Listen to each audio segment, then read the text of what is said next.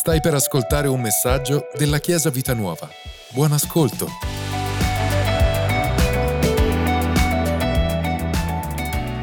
E quindi invito oggi Deborah che ci porta la parola, nonché mia sorella. Grazie. Non faremo nessun balletto, io non so No, però oggi per carità. sono alta come lei, eh. E quindi ho l'onore di presentarla e non vedo l'ora di sentire quello che hai da dirci. Grazie, cava. buongiorno Chiesa, buongiorno a tutti. Come sempre per me è un, eh, un privilegio essere qui e poter condividere con voi quello che Dio mette nel mio cuore. Oggi voglio condividere, allora, eh, sono stata, come dire, orario, aspetta, eh, guardo l'ora. Ok. Sono stata incerta sul titolo della mia predicazione perché inizialmente era i passi per ricominciare, però poi voleva essere una cosa più... Ricominciamo. Il problema è che mi è venuta in mente la canzone di Pappalardo. Quindi ogni volta che io leggo il titolo mi viene in mente, non la canto, che è meglio, però è ricominciamo. Questa è, questo è rimasto, l'ho anche, cioè, l'ho anche scritto, cioè, avevo scritto l'altro titolo, ma poi ci ho ripensato. Quindi eh, voglio condividere con voi oggi dei passi per ricominciare, per ricostruire la propria vita, per ricostruire delle aree della propria vita. Magari hai conosciuto Gesù da poco e devi ricostruire un po' tutto della tua vita, magari Dio lo conosci da tanto, ma c'è quell'area dove non l'hai mai coinvolto, dove c'è da mettere mano, dove magari ti è successo qualcosa che ha distrutto quella parte della tua vita. E per fare questo voglio raccontarvi un po' la mia storia, non so, t- tanti, forse tutti la sanno, però magari qualcuno no. Io sono cresciuta in una famiglia mh, cattolica, non praticante, ma comunque io avevo l'idea che esisteva Dio, Gesù, mh, ma non avevo mai avuto una relazione intima con Dio, non avevo mai capito quello che, avrei, che potevo avere con Lui. A circa vent'anni ho cominciato a frequentare la Chiesa Vita Nuova, quindi ben 17 anni fa, così. E, e lì ho iniziato a capire un pochino cosa avrei potuto avere con Dio, se non che dopo tre anni è successo qualcosa. Ho conosciuto un uomo molto più grande di me, non era credente, non frequentava la chiesa, io ho cominciato una relazione con quest'uomo che però aveva un piccolo problema, aveva già una famiglia sua, una vita sua e quindi mi sono invischiata in questa storia che è durata circa tre anni, nonostante dentro di me sapessi benissimo che non era una cosa che veniva dal cuore di Dio, però così decoccio, nonostante le persone intorno a me, i miei pastori, i miei fratelli, le mie sorelle mi dicessero, fratelli e sorelle in chiesa è in carne, tutti mi dicevano guarda che stai sbagliando, non è una cosa buona. Io dentro lo sapevo, ma col senno di poi ho capito che il diavolo è stato furbo. Ha usato un desiderio buono, ragionevole, quello della famiglia, dell'amore, per farmi fare uno degli errori più grandi della mia vita, ma il tempo io non l'avevo capito. In questi tre anni la mia vita è stata distrutta, quindi tutte le, le relazioni che avevo in chiesa, con gli amici, con parte della mia famiglia, la relazione col mio corpo e col, col, col cibo, la mia relazione con la mia mente, con i miei valori, con la mia ragione, insomma è stato tutto minato, è stato tutto messo sottosopra, è stato tutto messo in discussione e ovviamente vivevo di sensi di colpa, vivevo di sensi di colpa, vivevo di vergogna, vivevo di paura di non, di non poter più tornare indietro, essere quella ragazza ventenne, felice, spensierata che, che ero, no? Un giorno, ovviamente, quando si raggiunge l'apice della sofferenza, mi sono ricordata che però Dio c'era, io lo sapevo dentro di me. E allora un giorno mi sono inginocchiata e ho detto, ok, io non ce la faccio più da sola e ho bisogno del tuo aiuto. So che tu ci sei, non ti ho capito ancora molto bene, però io ho bisogno di te. E quella domen- la domenica dopo, eh, io sono tornata in chiesa dopo circa due anni e mezzo che non tornavo più perché ovviamente mi vergognava tornare in chiesa, tutto quello che avevo intorno mi impediva di venire in chiesa. E quel giorno sono andata davanti a Dio con cuore sincero e ho chiesto perdono. E Dio in quel momento mi ha completamente ripulita. Ho sentito proprio una pulizia totale da parte sua di tutti i sensi di colpa, di tutto quello che era ingiusto. Mi ha veramente quel giorno spiritualmente mi ha ripulita, mentalmente mi ha ripulita. E, ehm, e Gesù mi ha fatto capire, guarda che io sono mesi, anni che ho la mano tesa verso di te e aspetto che tu la prendi. E finalmente oggi l'hai fatto. E quel giorno mi ricordo che ci sono state delle persone che mi hanno incoraggiato e mi hanno detto oggi è il giorno che volti pagina. E così feci. Da lì però c'è stato un percorso che oggi voglio condividere con voi, durato mesi e i miei pastori mi diedero uno studio su Nemia, quindi oggi andiamo su Nemia, ovviamente lo leggo tutto, anche il capitolo 3 con l'elenco di tutti quei... No, scherzo. no, scherzo, prenderò delle cose. È uno studio molto complesso, lungo, approfondito. Io ho preso dei, de, degli spunti, dei punti che voglio condividere con voi perché sono quelli che hanno aiutato me. Hanno aiutato me e la mia vita in quel tempo, ma posso dirvi che molti di voi hanno ascoltato la nostra testimonianza sono sempre quelli che si ripetono nei momenti difficili, che ti devi prendere, ti devi ricordare e ci devi maneggiare. E, ehm, e mi ricordo che quando presi questa decisione, paradossalmente ci è voluto tanto per prenderla, ma da quando l'ho presa tutto poi ha, è, è, ha girato affinché tutto andasse per il verso giusto. E, ehm, e mi ricordo che lavoravo ancora dove lavoravo nel mio vecchio posto di lavoro e avevo due ore di pausa. Io andavo in un parco lì vicino con la mia schiscetta, mi sedevo, Bibbia, appunti, schiscetta e passavo quelle due ore a leggere, a pregare, a guardare la natura, gli uccelli. Ero molto spensierata, non avevo figli, non avevo niente. Io e Nemia eravamo praticamente. Quindi siamo nel libro di Nemia e, um, Nemia, Nemia vuol dire consolazione di Dio. Chi è il nostro consolatore? Lo Spirito Santo. Quindi Nemia qui è lo Spirito Santo, rappresenta lo Spirito Santo in questo libro. E, e Nemia cosa viene a scoprire? Viene a scoprire, lo possiamo leggere nel capitolo 1, che Gerusalemme è in grande miseria e obbrobio. Le mura sono piene di brecce e le sue porte arse dal fuoco. Or, come udì queste parole, mi posi a sedere e piansi e feci cordoglio per giorni, digiunai e pregai davanti a Dio.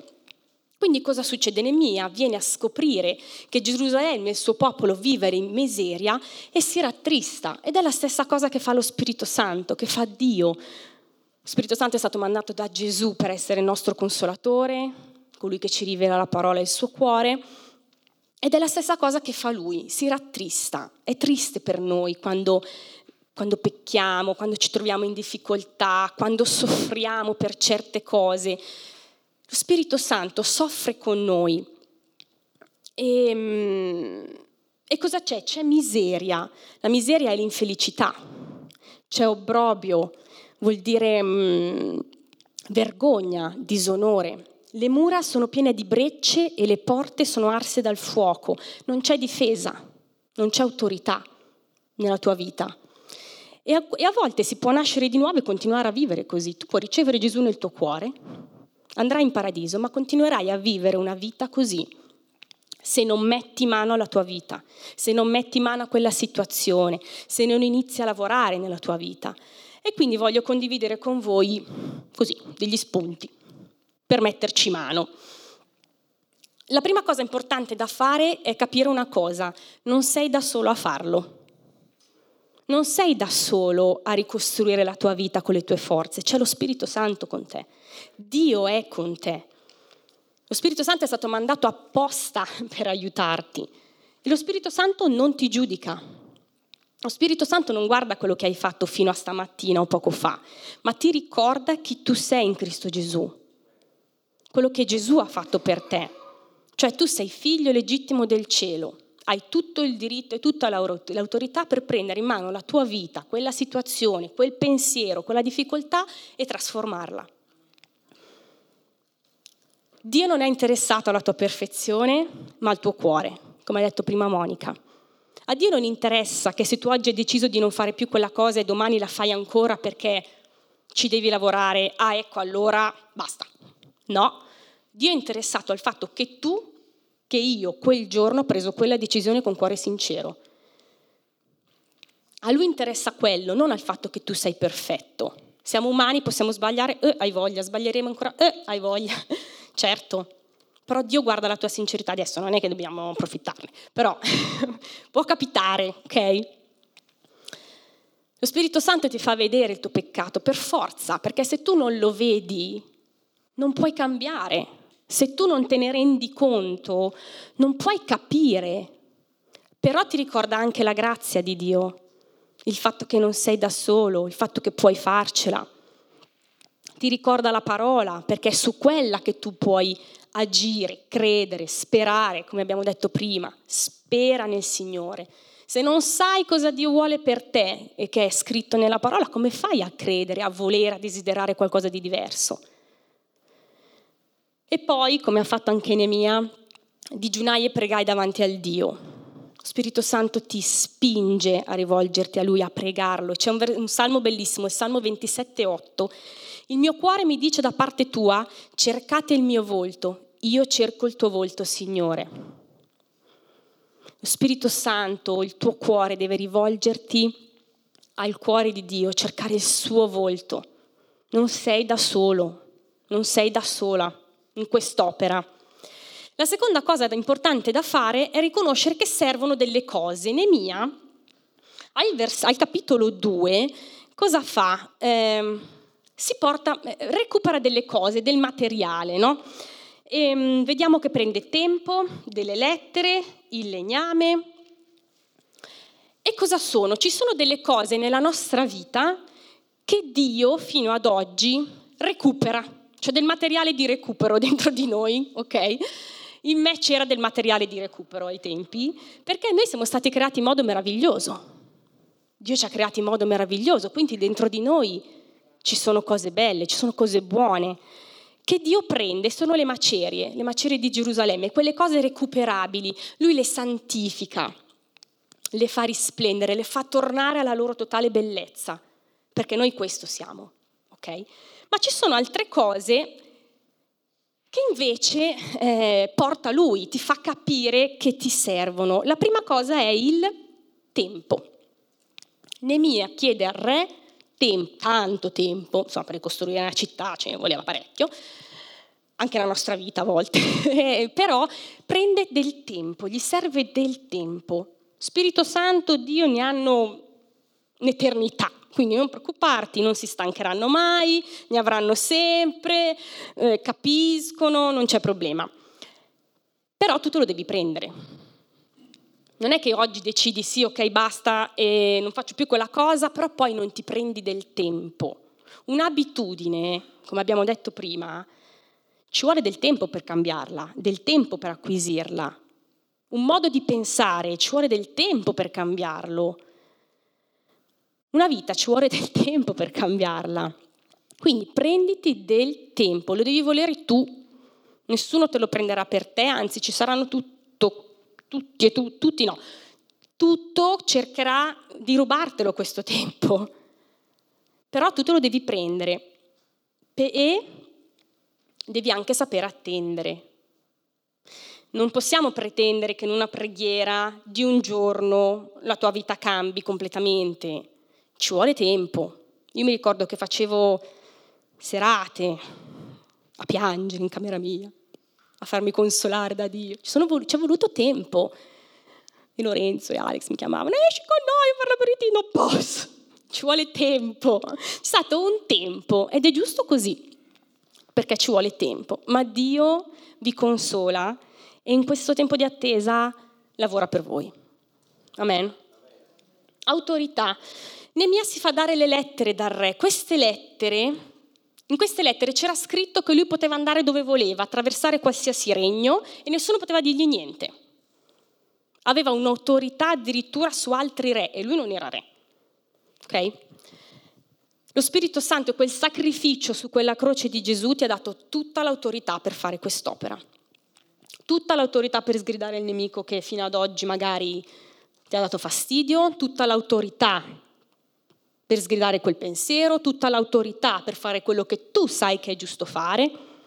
Tu hai tutta l'autorità per farlo per allineare i tuoi pensieri e la tua vita alla parola di Dio. Non c'è niente che può impedirtelo, tranne tu, che non usi questa autorità. Mamma Giuseppe. Bravo. Versetto 8, capitolo 2, legname. Il legname è la parola. Nemia si porta del legname, non so come abbia fatto ai tempi, vabbè. Non, non, vabbè, andiamo avanti.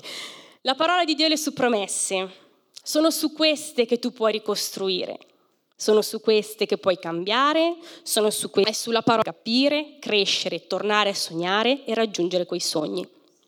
È sulla parola di Dio, sulle promesse di Dio. Altri ti diranno altre cose. La parola di Dio ti dice la verità e su queste puoi raggiungere quello che tu, per il quale tu sei stato chiamato. Forza e attenzione, stai pur certo, certa, che se decidi di fare una cosa per Dio, tutto intorno a te cercherà di non fartelo. Tra i miei propositi di quest'anno, eh, lungo elenco, che poi è stato dimezzato brutalmente a febbraio perché ho detto obiettivamente non ce la posso fare, c'era allenarti almeno due volte a settimana. Ma dove? Ma anche no, non ce l'abbiamo fatta.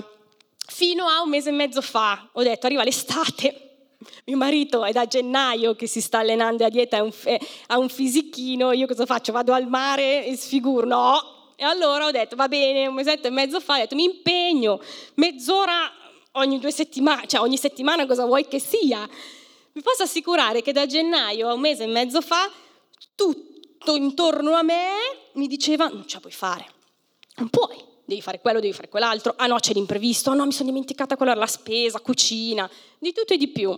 Quindi stai pur certo che se tu decidi di fare una cosa per Dio, per il tuo bene, perché io so che comunque insomma gli anni si cominciano a sentire, eh? dopo cinque minuti che sono giù così a giocare con i miei figli le ginocchia cominciano a fare quando mi alzo, quindi cioè, bisogna curare anche il proprio corpo. Tante cose si sono messe a mettermi i bastoni tra le ruote. Stessa cosa sarà con Dio con le tue decisioni per Dio. Quindi bisogna essere forti, decisi e vigili. Vigili alle macchinazioni del diavolo, a quel pensiero che magari ti fa ricordare quella volta che hai sbagliato, a quella situazione, a quel senso di colpa. No, stai vigile, stai attento, non sei da solo, vai avanti per la tua strada. Non girarti né a destra né a sinistra. E poi c'è una grande buona dose di volontà. Dio non farà tutto da solo, ok? Dio viene, ti sostiene, ti aiuta, però poi tu devi fare il tuo lavoro. C'è una collaborazione. Amen, Chiesa? Nemia arriva a Gerusalemme, dopo che si porta tutta sta roba, arriva Capitolo 2, versetto 13. Uscì di notte per la porta della valle, nella direzione della sorgente del dragone e della porta del letame, ispezionando così le mura di Gerusalemme che erano piene di brecce e le sue porte che erano consumate dal fuoco. Proseguì quindi per la porta della sorgente e la piscina del re, ma non vi era posto per cui fa passare il giumento sul quale ero. Nemia arriva a Gerusalemme e comincia a ispezionare un po' la situazione. Vediamo un po' com'è la situazione di Gerusalemme, vediamo un po' com'è la situazione della tua vita. La prima cosa che vediamo è la porta della valle, al versetto 13. In questa porta il popolo aveva adorato per molto tempo, fino addirittura a offrire dei sacrifici umani, anche con dei riti discutibili. Questa porta, questa cosa è un po' immagine dell'inferno che a volte potrebbe, può anche essere la nostra vita. A volte la nostra vita può essere un inferno senza Dio, può essere una vita senza pace, senza gioia, senza futuro. Qui cosa fa lo Spirito Santo? Ti fa vedere il tuo peccato, il tuo passato. Perché per cambiare qualcosa devi renderti conto di quello che c'era prima, se no non lo puoi fare. Quindi qui lo Spirito Santo ti sta, ti sta dicendo, questo è quello che tu hai fatto fino ad oggi, questo è il tuo passato, e uno dice, grazie, ma ti dice anche, questa è storia passata. Questa è storia passata, questo è quello che era prima, eri prima, ma tu oggi non sei più quella persona, non sei più quella cosa che facevi. Tu oggi sei un figlio di Dio. E io, io, ai tempi mi feci queste domande, mi dicevo, eh, però io questo passato c'è stato, è stato brutto? Sì. C'è stato? Sì. Lo puoi cancellare? No. C'è stato. E quindi sono tutte domande che io per prima mi sono fatta. Però Dio mi ha fatto capire, Gesù su quella croce mi ha fatto capire che è passato, che lui è arrivato, da lì c'è stato un punto e c'è voltata pagina. Mi ha detto, adesso volta pagina. Su quella croce Dio ha detto, io ho compiuto tutto, io ho fatto tutto, ho pagato tutto, ho pensato a tutto. Adesso fidati di me, non fidarti di quello, quell'altro, quella, fidati di me e riparti. Amen, Chiesa. È doloroso questo passaggio, hai voglia. Però se non lo fai, non ti smuovi da lì, lo devi fare per forza. E quella cosa tornerà ogni tanto a dirti, eh, ti ricordi vent'anni fa quando avevi fatto... Alt, stai vent'anni fa, lasciami stare, dai, ho altro da fare, via. Ok? Seconda, la sorgente del dragone. Io qui ho imparato un sacco di cose in questo libro. Questa sorgente prende il nome da una storia in cui si racconta che c'era questo dragone che impediva a un uomo di andare a bere da questa fonte e lui aveva sete, finché si è scocciato e l'ha fatto fuori il dragone. Scusa, l'uomo ha fatto fuori il dragone, ok. E qui cosa, cosa vediamo? Che Gesù è quella fonte di acqua viva che non finirà mai per noi. E ci sarà sempre qualcuno che ti impedirà di andare a bere da quell'acqua viva, ma devi farlo fuori, ok? Senza troppi preamboli, via. Perché chiunque berrà dall'acqua che Gesù ti dà non avrà più sete. Come si fa a ricostruire questa porta e questa sorgente? Con la parola, con la parola di Dio è quella che ti ciba, ti sfama, ti disseta, mette a posto le parti rotte della tua vita, di quella situazione, di quello che è successo, è quella che ti disseta, è quella che ti dà l'autorità, è quella che ti aiuta veramente, al di là della presenza di Dio, che ti aiuta a fare quel passo, a capire e a prenderti ciò che è tuo. Amen, Chiesa. Poi c'è una, par- una porta che è quella del letame. Io ve la devo dire questa porta, non è bella. Però. Qui ogni giorno veniva buttata via la spazzatura e gli escrementi. So che non è bello, ma questo è, la- e questo è. E qui c'è l'immagine della nostra vita. Che bello paragonare la nostra vita a questa porta. Perché? Perché quando tu incontri Gesù, così come quando è successo a me, lui tutta la sporcizia l'ha presa e l'ha buttata via, via da quella porta, fuori.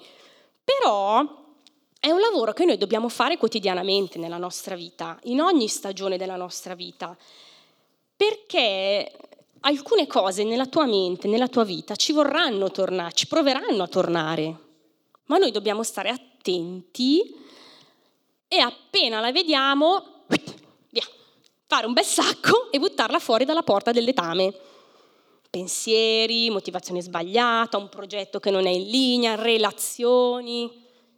Ci sono delle cose, dei momenti anche della nostra vita dove dobbiamo prendere la bussola e rimetterla sulla via di Dio, facendo pulizia sul nostro sentiero, via, erbacce, via, io devo camminare libera, senza impecci. Amen. Poi c'è la porta della sorgente e la piscina del re. Questa da questa porta le persone passavano per andare a prendere sempre, oh, quotidianamente acqua fresca, che è appunto la parola di Dio. Io sono appena tornata dal mare e vi posso assicurare che c'era un caldo. Sono tornata qua, c'è un caldo, prima di partire c'era un caldo, c'è sempre un caldo. E l'unica cosa che mi, mi dissettava era acqua, che era fresca, che era da frigo, che non era acqua. Quindi figuriamoci, quotidian- cioè, quotidianamente nel naturale dobbiamo bere ogni giorno, così è spiritualmente. Per sopravvivere, per dissetarci, anche spiritualmente dobbiamo quotidianamente bere.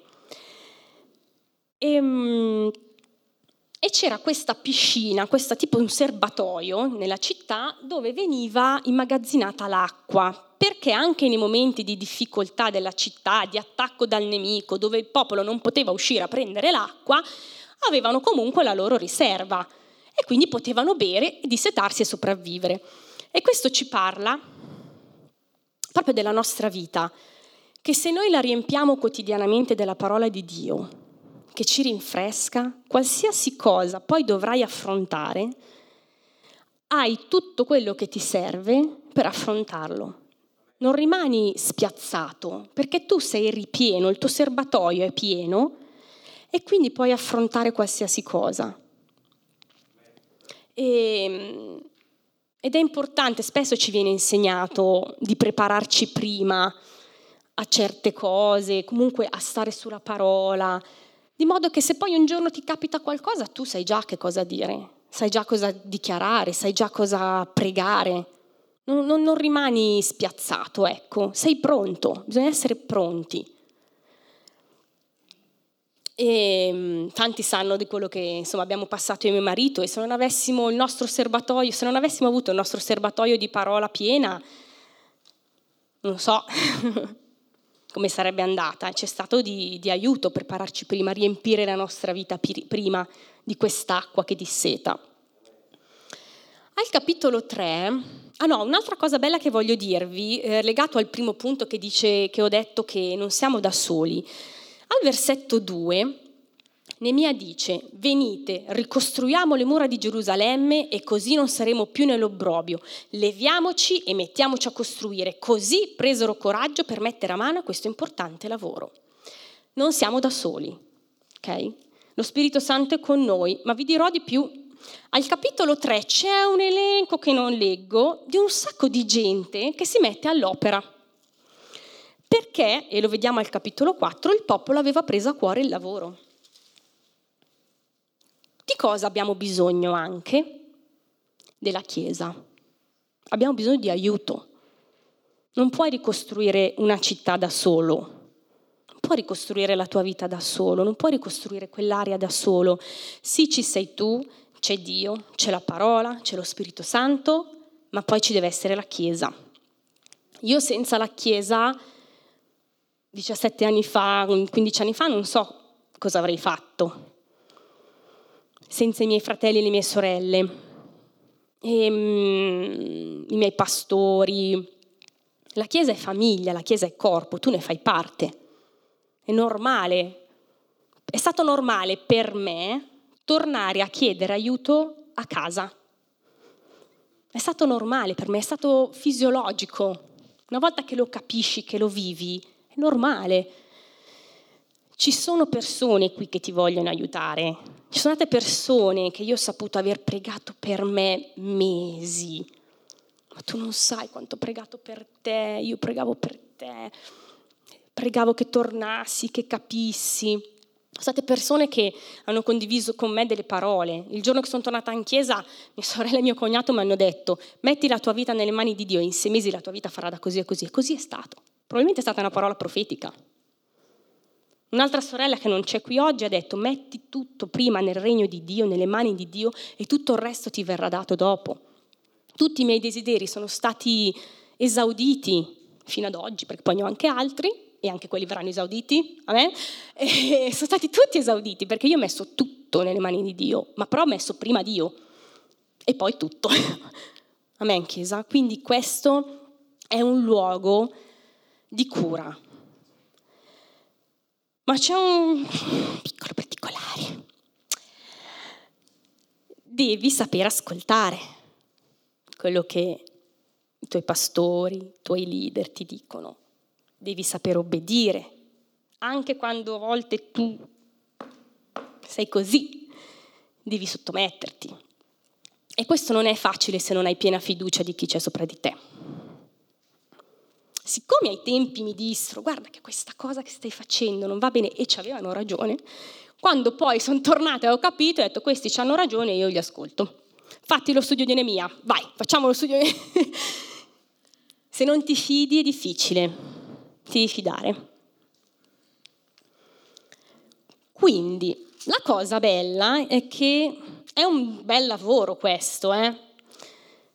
però se noi andiamo al capitolo 8,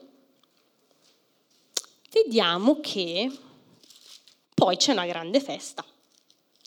Una volta che ti sei rialzato, hai ricostruito, ti sei fortificato, devi A. proteggere quello che tu hai costruito fino ad oggi, perché stai pur certo che qualcuno vorrà rubartelo. Devi proteggere quello che tu hai costruito, quell'area della tua vita dove finalmente hai messo ordine, che finalmente sei riuscita a cambiare, proteggilo proteggi quelle, quella vita, quell'area. Però goditi anche questa nuova vita. Al capitolo 8 si fa festa. Non rattristatevi perché la gioia dell'Eterno è la vostra forza. Parla di festa, parla di gioia, parla di, di festeggiamenti. Devi festeggiare la tua nuova vita, devi festeggiare quelle vittorie. Devi goderti anche i benefici di quello che Dio sta facendo nella tua vita. Basta, quella cosa basta vai e gioisci, o no? Eh, entusiasmo? O no? Sì. Vai. devi portare frutto. Non devi solo il mio giardino, l'ho ricostruito, è mio. No, vai, vai, dai quello che hai ricevuto. Dai quello che tu hai ricevuto, perché non sai chi hai davanti e magari ha bisogno della stessa cosa che hai, che hai avuto tu o magari quella parola l'aiuta in un'altra situazione che magari è completamente diversa dalla tua, ma quella parola gli serve, quell'esempio gli serve, il tuo esempio gli serve. Quindi sì, curi la tua vita, il tuo giardino, il tuo orto, però poi devi dare la gloria a Dio, perché deve essere di ispirazione, deve essere per portare frutto, deve essere di testimonianza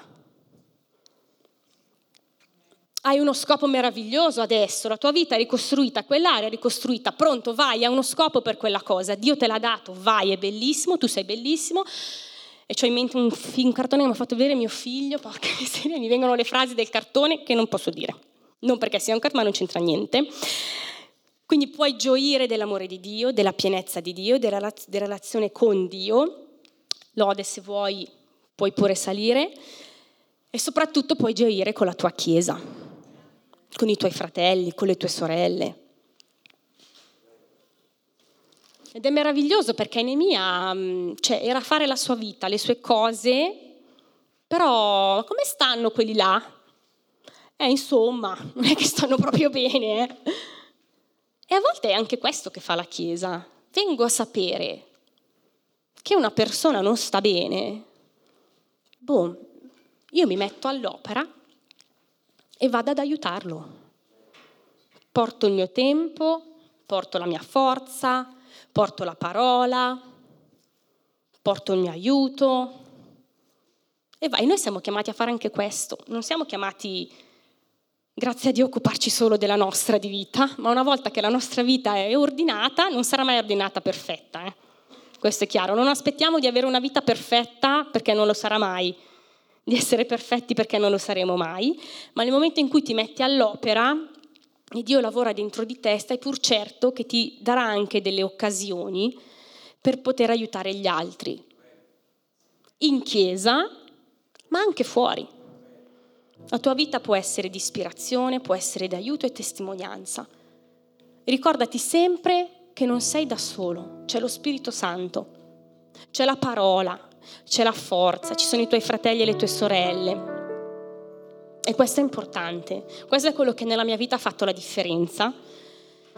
Quando veramente ho capito chi era Gesù per la mia vita, quando veramente ho dato la mia vita a Gesù, quando ho dovuto affrontare cose nella mia vita difficili, queste penso che siano proprio mm, i fondamenti, le basi, le, le idee che devono essere ben chiare e puntate qua nella nostra vita, per affrontare qualsiasi cosa che tu viva un momento difficile, che tu voglia cambiare qualcosa, che tu debba ricostruire tutto da zero, questo non, non, non, ha, non ha importanza. Ci sarà un lavoro più grosso di un altro, probabilmente sì, ma non sei da solo.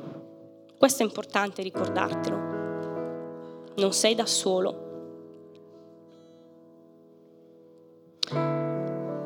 Ora vi voglio chiedere di alzarvi un attimo in piedi così poi...